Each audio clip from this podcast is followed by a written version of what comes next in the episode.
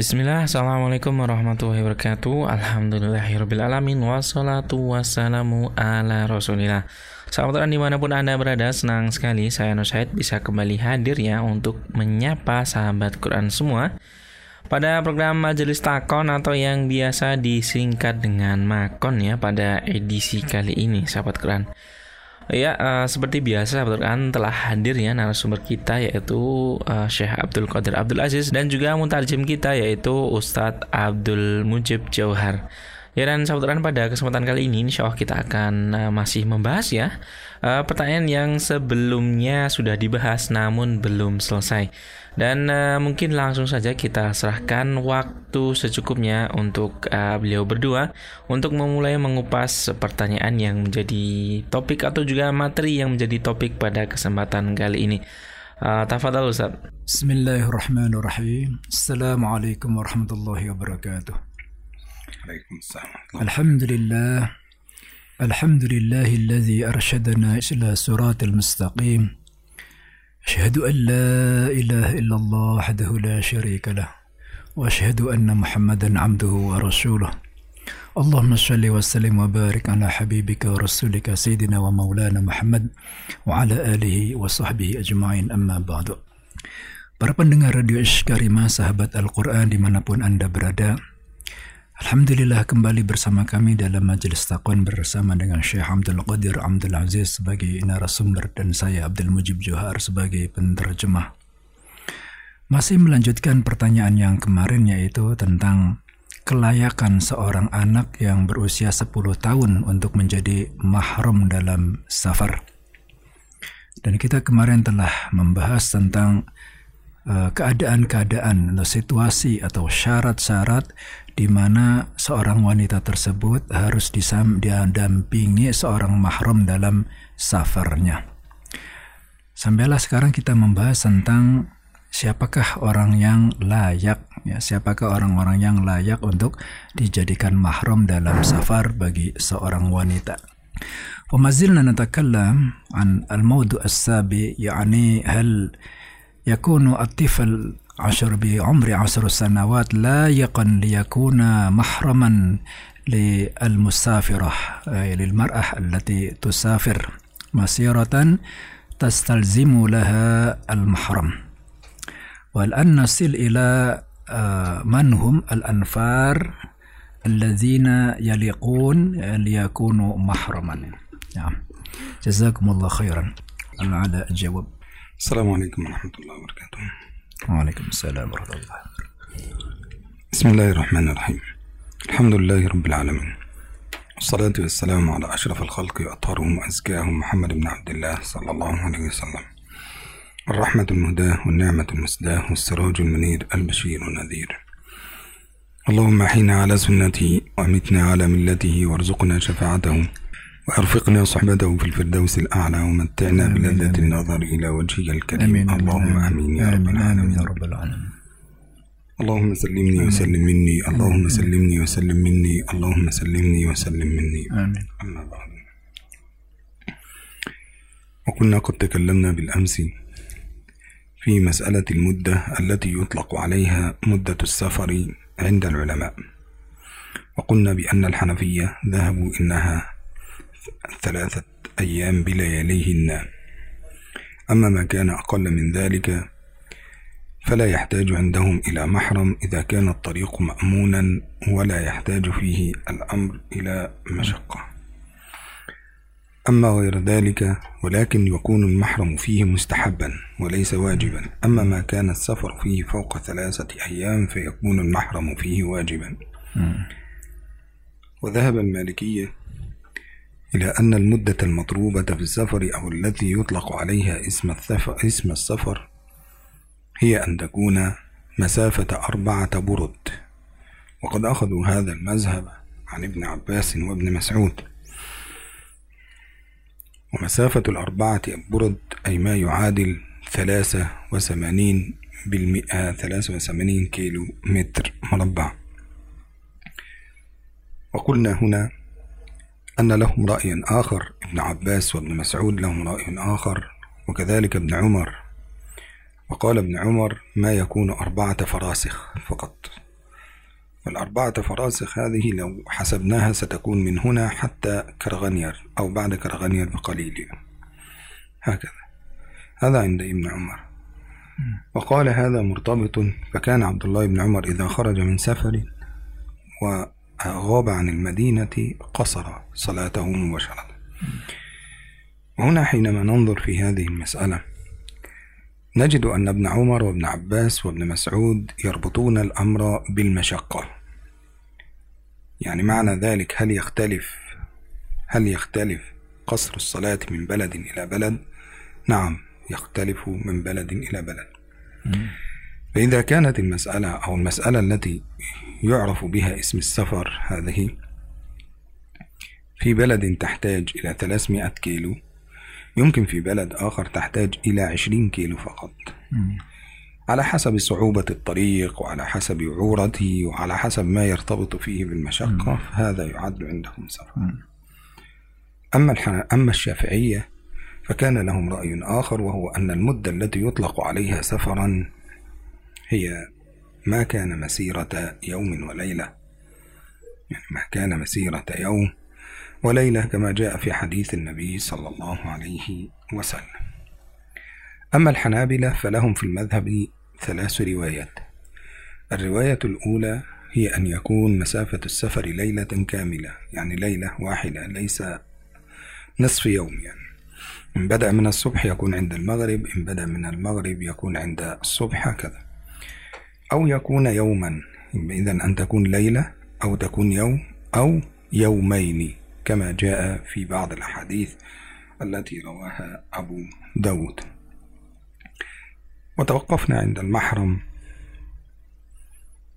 الذي يصح أن يكون محرما في السفر مع المرأة. لكن نقف هنا. في المدة السفر نجد أن الشافعية والمالكية يستثنون إذا أن تسافر المرأة إذا كان معها آه، رفقة مأمونة من نساء مؤمنات أو رجال مؤمنين. المهم مسألة الفتنة أن تتجنب المرأة الفتنة في سفرها. فإذا تجنبت المرأة الفتنة في سفرها جاز لها أن تسافر بدون محرم حتى ولو كانت المدة أكثر من مسافة القصر. Kemarin kita sudah menyampaikan bahwasanya tentang tempo waktu atau mudah ya masa waktu ya diharuskannya seorang wanita harus disertai mahrum dalam safarnya yaitu ada perbedaan pandangan dalam beberapa madhab yang pertama adalah Hanafiyah yang mengatakan bahwasanya waktu waktunya tidak boleh kurang daripada tiga hari dan tiga malam. Ya. Jadi jika seorang wanita melakukan perjalanan lebih dari tiga hari tiga malam, maka dia harus disertai dengan seorang mahram. Apabila kurang dari tiga hari tiga malam, maka boleh bagi dia untuk melakukan perjalanan ya tidak disertai dengan mahram dengan syarat perjalanannya itu aman. Kemudian Malikiyah mengatakan bahwasanya waktu ya yang diwajibkan di dalamnya seorang wanita waktu perjalanan ya waktu yang ditempuh waktu yang di waktu perjalanan yang uh, dilakukan oleh seorang wanita ya yang harus disertai dengan seorang mahram itu adalah arba'atu burud. Arba'atu burud itu sama dengan 83 km ya. Jadi apabila seorang wanita melakukan perjalanan uh, dalam dengan jarak tempuh 83 km atau 4 burud atau menurut Ibnu Umar itu 4 farsah ya 4 farsah ya. Kalau 4 farsah berarti dari Karangpandan sampai Karanganyar ini ya. Dari Karangpandan sampai Karanganyar itu jadi waktu atau jarak diperbolehkannya untuk menjamak dan mengkosor sholat. Kalau kita lihat pendapat Ibnu Abbas, Ibnu Mas'ud dan kemudian Ibnu Umar ini semuanya adalah dikaitkan dengan kondisi perjalanan setiap orang. Ya, bisa jadi kondisi perjalanan setiap orang itu berbeda-beda. Ada orang yang menempuh perjalanan waktu 300 km ya. Itu sama dengan sama sulitnya dengan orang yang melakukan perjalanan uh, sejauh 50 km ya atau lebih sedikit lagi. Hmm. Jadi jika dalam sebuah perjalanan ya di situ dirasakan kondisinya sulit ya banyak tantangan ya maka diperbolehkan di dalamnya untuk uh, melakukan kosor ataupun melakukan jamak dan disertai dengan seorang mahram apabila yang musafir yang safar ini adalah seorang wanita. Kemudian Syafi'iyah mengatakan bahwasanya jarak tempuhnya itu adalah selama waktu masirata yaumin walailin ya, selama sehari dan semalam ya. Jadi apabila seorang wanita melakukan perjalanan selama sehari semalam maka dia harus disertai dengan seorang mahram. Boleh dia tidak disertai dengan seorang mahram ya jika kurang dari satu hari dan satu malam dengan syarat yaitu perjalanannya tersebut aman. Kemudian Hanabilah mengatakan uh, jarak tempuhnya adalah semalam penuh ataupun sehari penuh yaitu ya. jadi apabila dia melakukan perjalanan uh, pagi hari jam 6 sejak terbitnya matahari kemudian dia kembali pada menjelang maghrib ya kemudian ada juga ya kemudian yang pendapat yang kedua Hanabila mengatakan dua hari ya sebagaimana yang dilewatkan oleh Ibnu Dawud kalau kita lihat ya pendapat Imam Syafi'i ya, kemudian uh, Hanafiyah ya, Hanafiyah ya, pendapat Syafi'iyah dan pendapat Hanafiyah mengatakan bahwasanya seorang wanita ya jika melakukan perjalanan bahkan lebih dari waktu ya lebih dari waktu yang harus ya waktu minimal yang harus disertai dengan seorang mahram yaitu bagi, Hanafiya yaitu tiga hari tiga malam kemudian bagi Syafi'iyah satu hari satu malam. Ya apabila seorang wanita melakukan perjalanan dengan waktu lebih daripada itu tapi perjalanannya tersebut ternyata aman ya perjalanannya tersebut aman dan tidak ada potensi gangguan, tidak ada potensi fitnah, maka boleh baginya untuk melakukan perjalanan tanpa disertai dengan seorang mahram. Ya. ya, sampailah kita kemudian kepada siapakah mereka orang-orang yang layak untuk dijadikan mahram. Nati ila mahram, wa man huwa al-mahram alladhi tusafir ma'ahu al-mar'a. Qala وكل ما حرم على المرأة كل ما حرم على المرأة نكاحه على التأبيد بسبب مباح. هكذا. ما معنى هذا الكلام؟ نأخذ قاعدة. كل ما كل رجل وامرأة اعتبر أحدهما ذكرا أو أنثى لا يحل له الزواج من الآخر فهو محرم. صعب هذه. كل رجل وامرأة. لو اعتبرنا أن هناك اثنين. أحدهما ذكر والآخر أنثى. لا يحل لهما الزواج من بعضهما بعضا. فننظر في المسألة. الأب هذا محرم. هل يجوز للأب أن يتزوج بابنته؟ لا يجوز.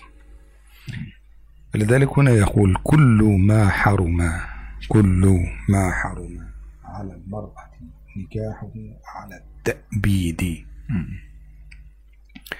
والمحرمات على التأبيد.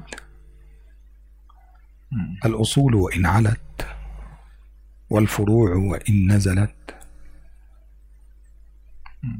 تأخذها هكذا أصول علت فروع نزل. ثم الإخوة بالتساوي. فعندنا درجة مرتفعة وهي الأب وأصوله وإن علت الأب الجد جد الأب جد خلاص. انتهى. لأن كل هؤلاء آباء. ولذلك يوسف عليه السلام يقول اتبعت ملة آبائي إبراهيم وإسحاق.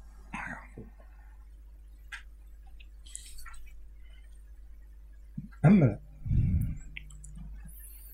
الفروع وإن نزلت فيحرم على الرجل ابنه وبنته بنت بنت بنت الابن. وكل ما نزل من نسله هكذا. فكل هذا محرم. أما في درجة التساوي فالأخ وبنت الأخ. وبنت بنت الأخ.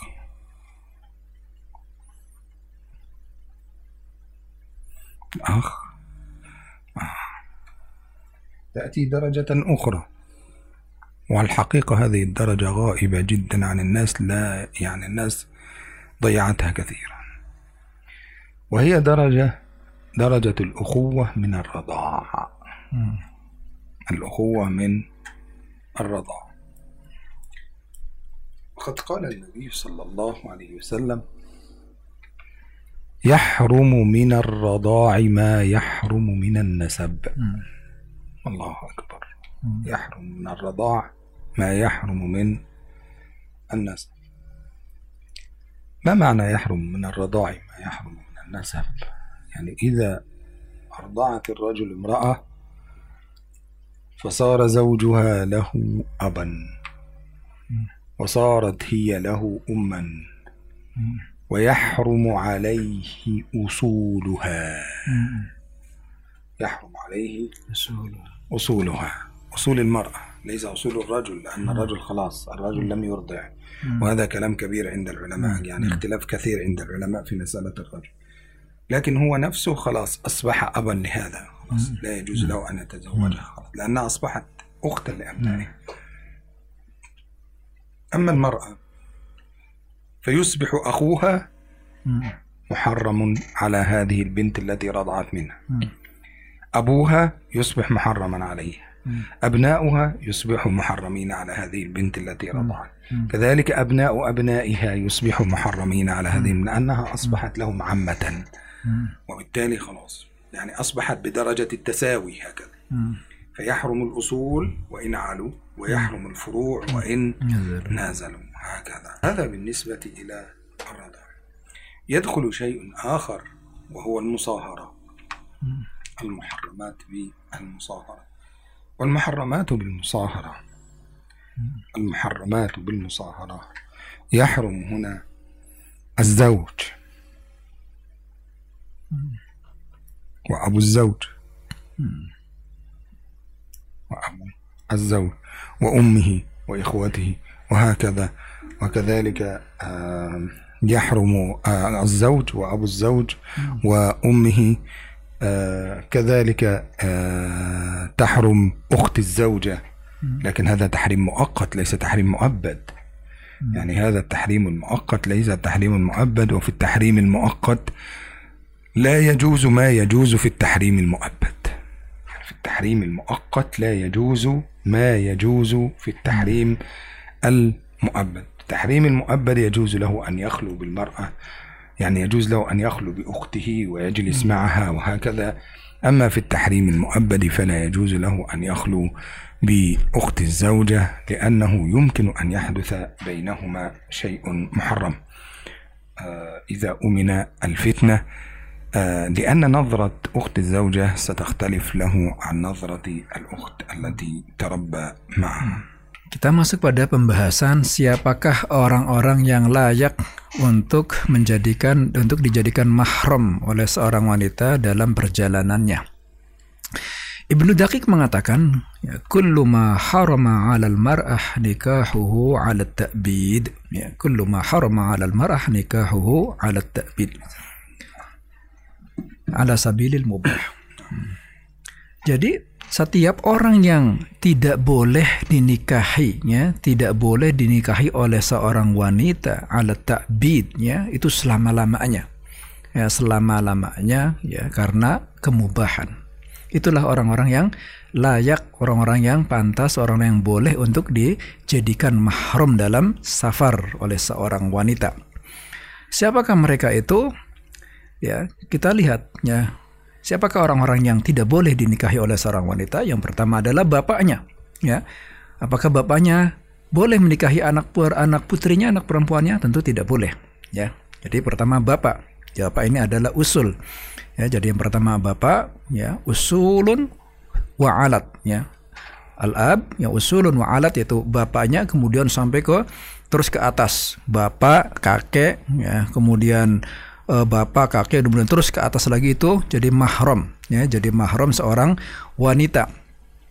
Kemudian yang ke bawah adalah ya, siapakah orang yang tidak boleh dinikahi oleh seorang wanita. Ke bawah tentu yang pertama adalah anak. Apakah anak boleh dinikahi oleh seorang ibu? Tentu tidak boleh. Maka berlaku kaidah al-furu wal furu wa in nazalat ya. Kemudian cabang-cabangnya dan uh, ke bawahnya terus. Jadi anak tidak boleh dinikahi oleh seorang ibu tidak boleh menikahi anak laki-lakinya, kemudian cucunya, kemudian terus ya tidak tidak boleh. Ya. Kemudian adalah uh, ahli darajah at-tasawi ya. Ahli darajah at-tasawi yaitu pada derajat pada derajat yang sama. Derajat yang sama itu saudaranya, saudara perempuan ataupun saudara saudara laki-laki ya. Kemudian saudara sesepuh sesusuan uh, ukhuwah minar rodoah ya ukhuwah minar rodoah saudara satu susuan. Karena Rasulullah sallallahu alaihi wasallam bersabda, "Yuhramu minar radha'i ma yuhramu minan minan nasab." Yuhramu minan radha'i ma yuhramu minan nasab. Diharamkan karena sebab susuan sebagaimana diharamkan karena sebab karena sebab nasab. Jadi uh, seorang anak ya seorang anak laki-laki menyusu kepada seorang ibu susuan ya. Maka ini menjadi ibunya ya. Dia menjadi ibunya maka ini menjadi mahram ya. Demikian juga ya orang tuanya. Orang tuanya si ibu susuannya ini menjadi kakeknya yang menjadi mahram juga ya. Berlaku jadi wa usulun wa in alat ya. Jadi kakeknya kakek dari ibunya ya. Ibu yang menyusunya bukan suaminya kemudian suami si ibu susuannya tersebut tentu sudah menjadi bapaknya. Ya. Kemudian uh, anak ya anak dari ibu susuan itu menjadi saudara menjadi saudaranya ya menjadi saudaranya. Kemudian demikian juga cucunya seterusnya demikian. Jadi sebagaimana diharamkannya dari sebab dari sebab nasab. Kemudian saudara karena sebab apa? Sebab pernikahan sebab musoharoh ya sebab hubungan pernikahan. Yang pertama adalah suami. Suami ini menjadi mahram bagi menjadi uh, yang pertama adalah suami ya. Kemudian uh, orang tuanya suami, ya. Orang tuanya suami dan kemudian kakeknya suami, ya. Kemudian ada lagi, ya. Tahrimul muakkad, ya. Tahrimul muakkad, tahrimul muakkad ini la yajuzu ma yajuzu uh, bitahrim al ta'bid, ala sabilit ta'bid, ya. Jadi di sana ada tahrim al muakkad, ada tahrim bitabid. Tahrim al muakkad ini adalah seorang yang tidak boleh dinikahi tapi untuk sementara saja ya untuk sementara nanti pada suatu waktu dia uh, menjadi halal untuk di untuk dinikahi ya sedangkan tahrim bitabid ini selama-lamanya tidak boleh tidak boleh dinikahi nah ini tahrimul muaqqat la yajuzu ma yajuzu bitahrim at-ta'bid ya. Keharaman karena sementara ya itu tidak boleh tidak membolehkan ya karena sebagaimana yang diboleh-bolehkan dalam tahrim bitakbit tahrim selamanya ya. Seperti apa? Saudara ipar ya saudara ipar ini kan haram haram untuk dinikahi. Tapi uh, keharamannya itu itu sementara saja. Maka seorang laki-laki tidak boleh berduaan ya berduaan dengan uh, adik perempuan iparnya ya tidak boleh dia berduaan dengan adik perempuan iparnya. Karena ini tahrimnya adalah adalah tahrim tahrim muakkad bukan tahrim litabid. طيب من هو هذا المحرم الذي يتكلمون عنه المحرم الذي يتكلمون عنه الحقيقة أو هذا الصبي المميز هل يكون محرما أو غير محرم فهنا اختلف الفقهاء ونأخذ الآراء حتى نعرف أو نصل إلى هذه المسألة الصبي. اتفقوا أولا فيما بينهم أن المجنون لا يكون محرم. المجنون لا يكون محرم. كذلك اتفقوا فيما بينهم أن الصبي غير المميز لا يكون محرما. أبدا. لأنه هو لا يستطيع أن يدفع عن نفسه فكيف يدفع عن امرأة؟ خلاص. لكن الصبي المميز وحقيقة هنا الصبي المميز عندهم. الصبي المميز قالوا هو الذي يستطيع أن يميز بين الصلاة والصيام في أفعالهما وحركاتهما يعني يؤدي الصلاة كاملة تامة. هذا هو الذي يعد عندهم بالصبي المميز. وإن كان الحنفية قالوا بأن الصبي المميز هو أن يكون عمره في عمر المراهقة. وتبدأ المراهقة عندهم أو المراهقة هي مرحلة ما قبل الاحتلام أو البلوغ. وتبدأ هذه المرحلة عند الحنفية من سن عشر سنوات. هذا إذا كان الصبي مميزا فطنا عاقلا. لماذا؟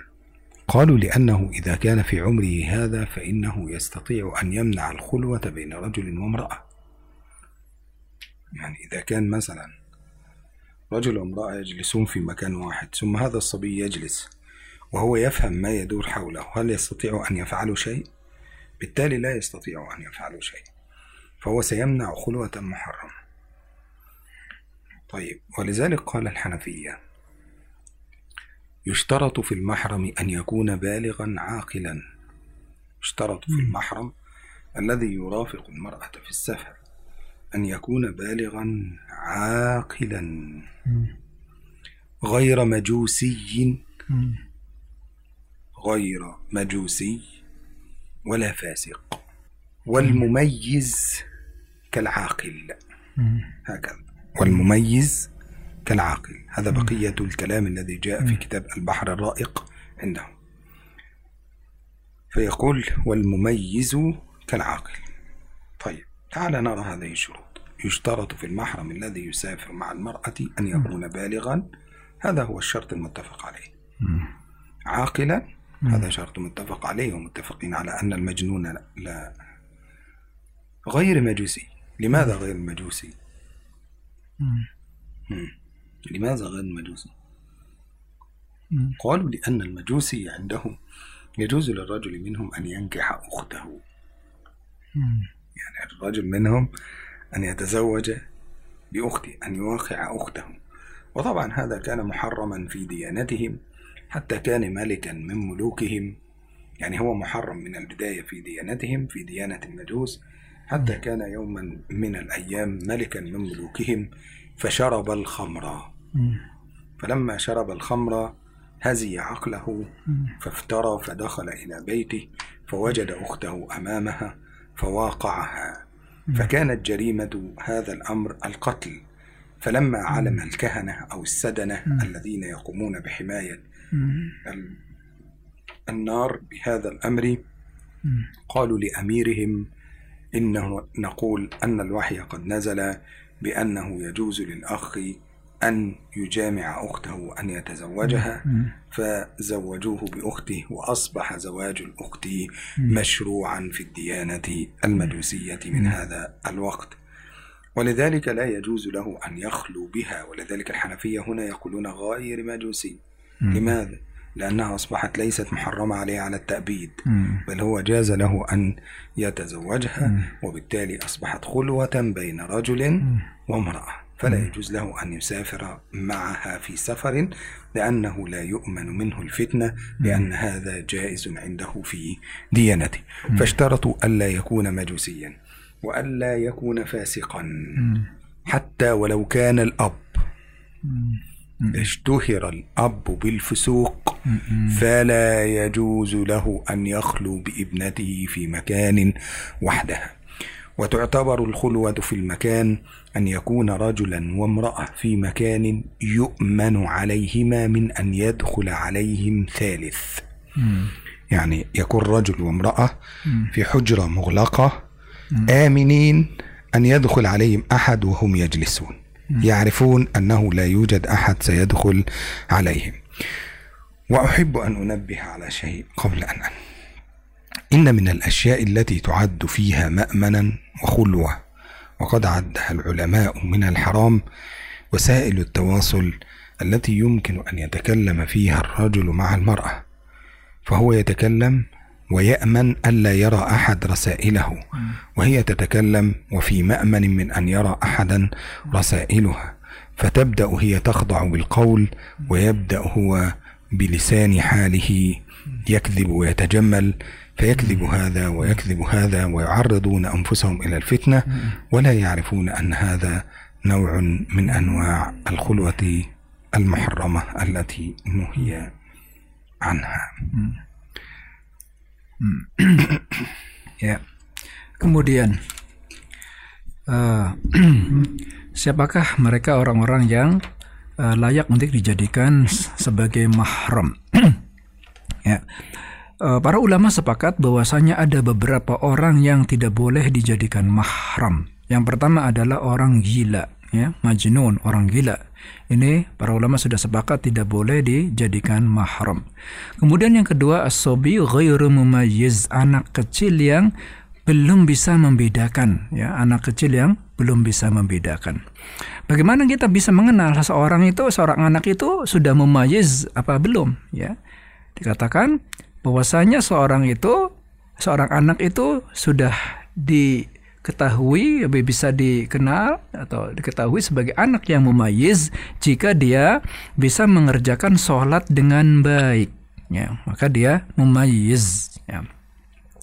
Kemudian Halafiah mengatakan ya memayiz itu adalah periode murahakah ya periode murahakah periode muharaqah adalah periode sebelum balik ya itu ghair mumayyiz itu ya. Periode murahaqah itu adalah periode ghair mumayyiz mumayyiz yaitu murahaqah itu adalah periode qabla islam ya sebelum eh, qabla qabla ihtilam maaf qabla ihtilam sebelum dia balik ya sebelum balik seorang itu dikatakan periode murahaqah ya. Ini juga tidak boleh dijadikan mahram Kemudian menurut ulama Hanafiyah bahwasanya syarat-syarat seorang itu boleh dijadikan mahram adalah yang pertama adalah balik ya. Dia sudah balik ya. Kemudian kedua adalah akil ya. Akil akil ini sama dengan mumayyiz ya. Dia sudah berakal ya cukup cerdas. Bisa membedakan uh, apa gejala-gejala tidak baik. Ya, ada seorang laki-laki dan perempuan, kemudian ada gejala-gejala tidak baik, dia bisa membedakan, bisa faham dan bisa menolaknya ini ya kriteria akil ini ya. Kemudian ghairu majusi, ya ghairu majusi wala fasik. Dia bukan orang majusi dan bukan orang dan bukan orang fasik. Kenapa dikatakan? Kenapa harus ya uh, bukan orang majusi? Karena dalam pandangan, dalam akidah orang-orang Majusi, ini seorang saudara itu tidak mengapa menikahi saudara perempuannya. Seorang saudara laki-laki tidak mengapa atau boleh bagi mereka untuk e, menikahi saudara perempuannya. Jadi saudara perempuan itu tidak boleh khulwah dengan saudara laki-laki karena dikhawatirkan bisa jatuh ke dalam fitnah ya. Ini menurut akidah mereka ya. Sebenarnya dulu Majusi ini juga uh, mengharamkan saudara laki-laki untuk menikahi saudara perempuannya ya.